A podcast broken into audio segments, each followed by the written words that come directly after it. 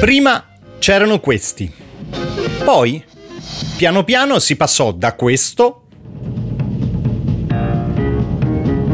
a questo.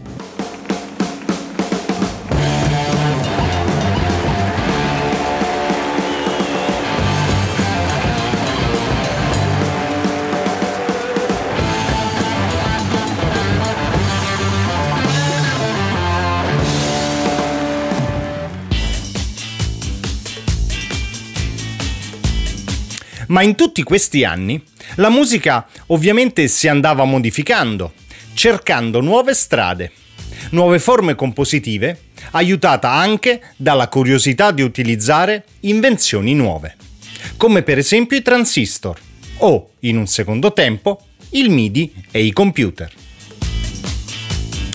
Ecco che allora la voglia e la possibilità di creare musica in casa, anche se poi vedremo che non sarà subito così, visto i costi iniziali, o comunque di non dover essere per forza in più musicisti per registrare una canzone, portò alla creazione della drum machine. Beh, questi batteristi in fin dei conti fanno casino, hanno un sacco di orpelli da portarsi dietro, la microfonazione del loro strumento non è poi così immediata, in più magari non vanno nemmeno a tempo. E allora...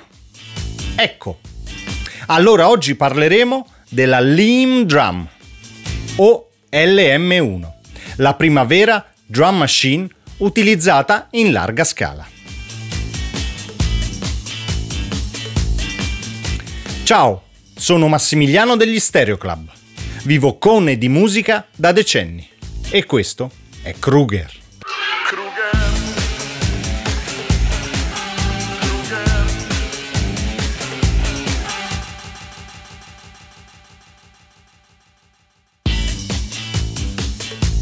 Come in tutte le scoperte o invenzioni, si arrivò per gradi al 1980, anno di fabbricazione della LM1.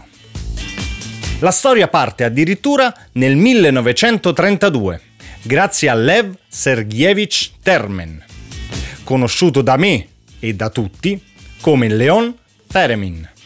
Sì, quello dell'omonimo strumento musicale, quello di quando arriva il fantasma nei film in bianco e nero.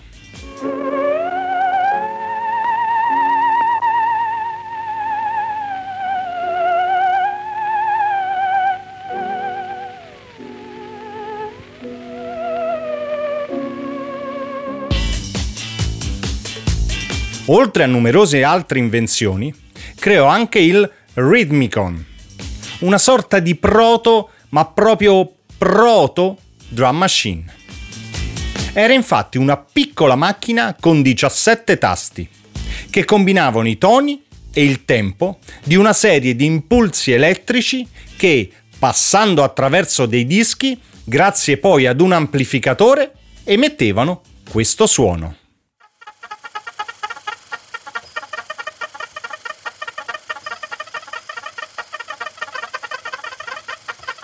Eh sì, lo hanno definito un branco di oche.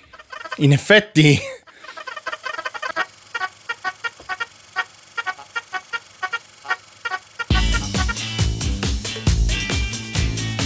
Però questo branco può a tutti gli effetti essere considerato la prima drum machine.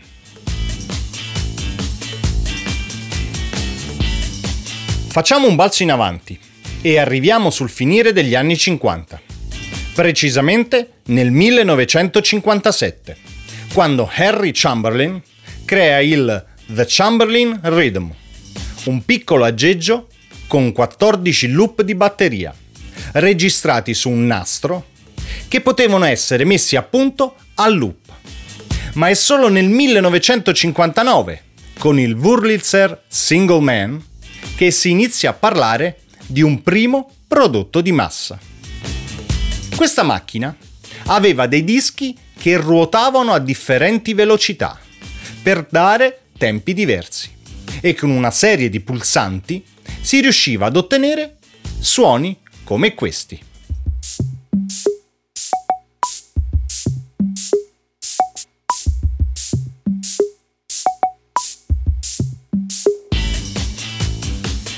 Intanto però iniziano ad arrivare i transistor e con essi tutto inizia a rimpicciolirsi.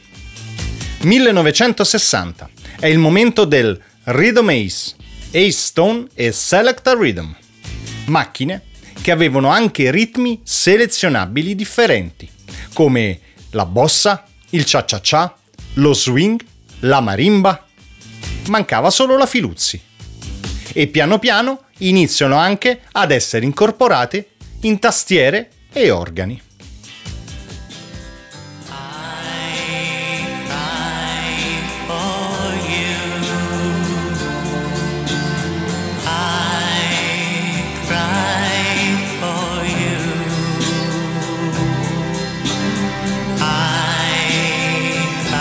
...1969. Questo è il brano Saved by the Bell di Robin Gibb, il primo brano che ha incorporata una drum machine.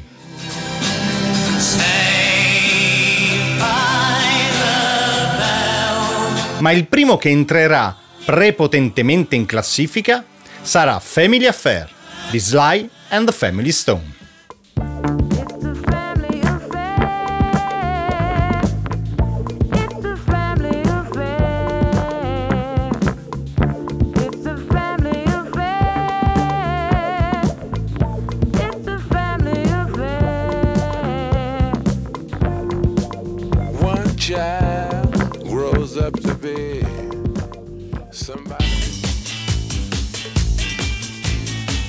La rivoluzione è iniziata. Si inizia a processare, a modificare le onde sonore, a farle suonare come si desidera. E nel 1972 gli italiani Ale della Eco creano il Computer Rhythm, la prima vera drum machine programmabile, all'interno della quale, grazie a delle schede tipo carte da gioco, si potevano anche cambiare i suoni. Jean-Michel Jarre ne era un contento e fortunato possessore. Ormai le drum machine iniziano la loro diffusione.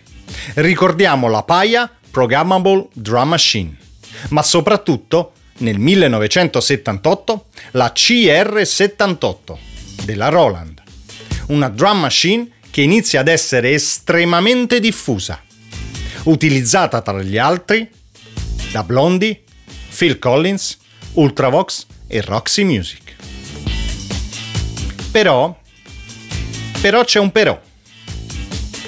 Infatti, la CR78 suonava così.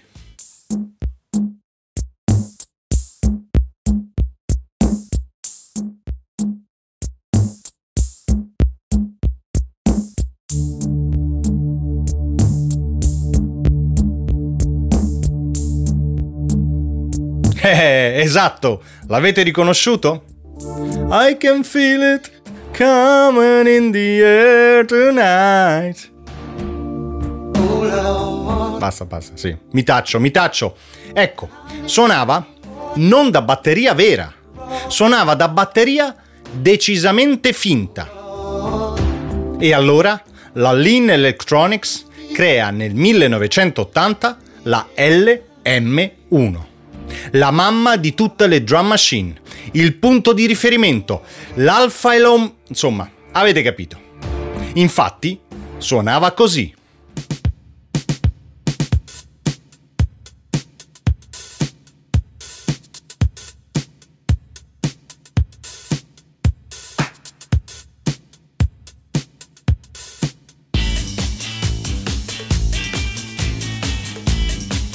Suoni veri 8 bit a 28 kHz, 99 slot per differenti bit che si potevano interscambiare all'interno di due canzoni contemporaneamente, con anche accenti, correzioni, shuffle, un mixer e la possibilità di fare il pan.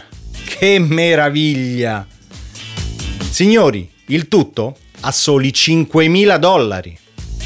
Eh, un botto per l'epoca.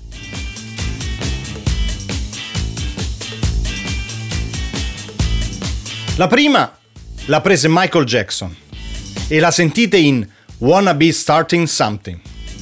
Poi Prince in When Doves Cry. Poi Peter Gabriel in Shock the Monkey.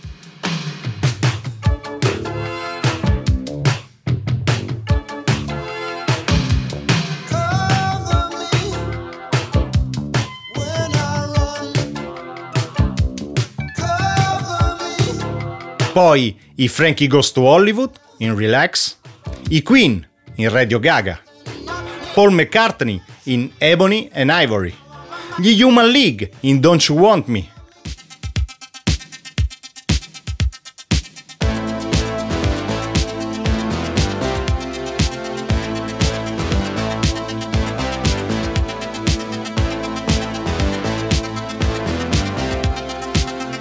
Vabbè, i Corsul Club, in Do You Really Want to Hurt Me?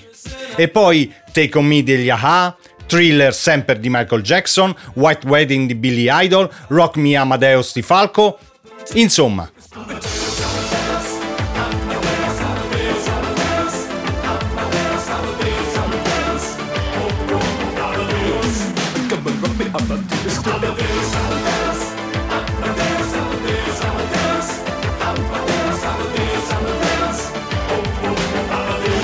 Potrei andare avanti molto. Non come la linea Electronics, che comunque nel 1986 fallì. Con l'avvento di tutta una serie di drum machine ed emulatori a bassissimo prezzo. Vi ricordate lo ZX Spectrum 128K con l'ingresso MIDI? Eh, costava 249 dollari all'epoca. E comunque Roger Lynn non se ne sta a casa a fare la calzetta. Lavorerà come consulente nella progettazione di favolosi campionatori Akai, senza dei quali la musica anni 90 non esisterebbe. Insomma, il Grammy Award per meriti musical tecnologici è ampiamente meritato. Per questa puntata è tutto. Seguiteci su stereoclub.band per altri podcast e canzoni. Ciao!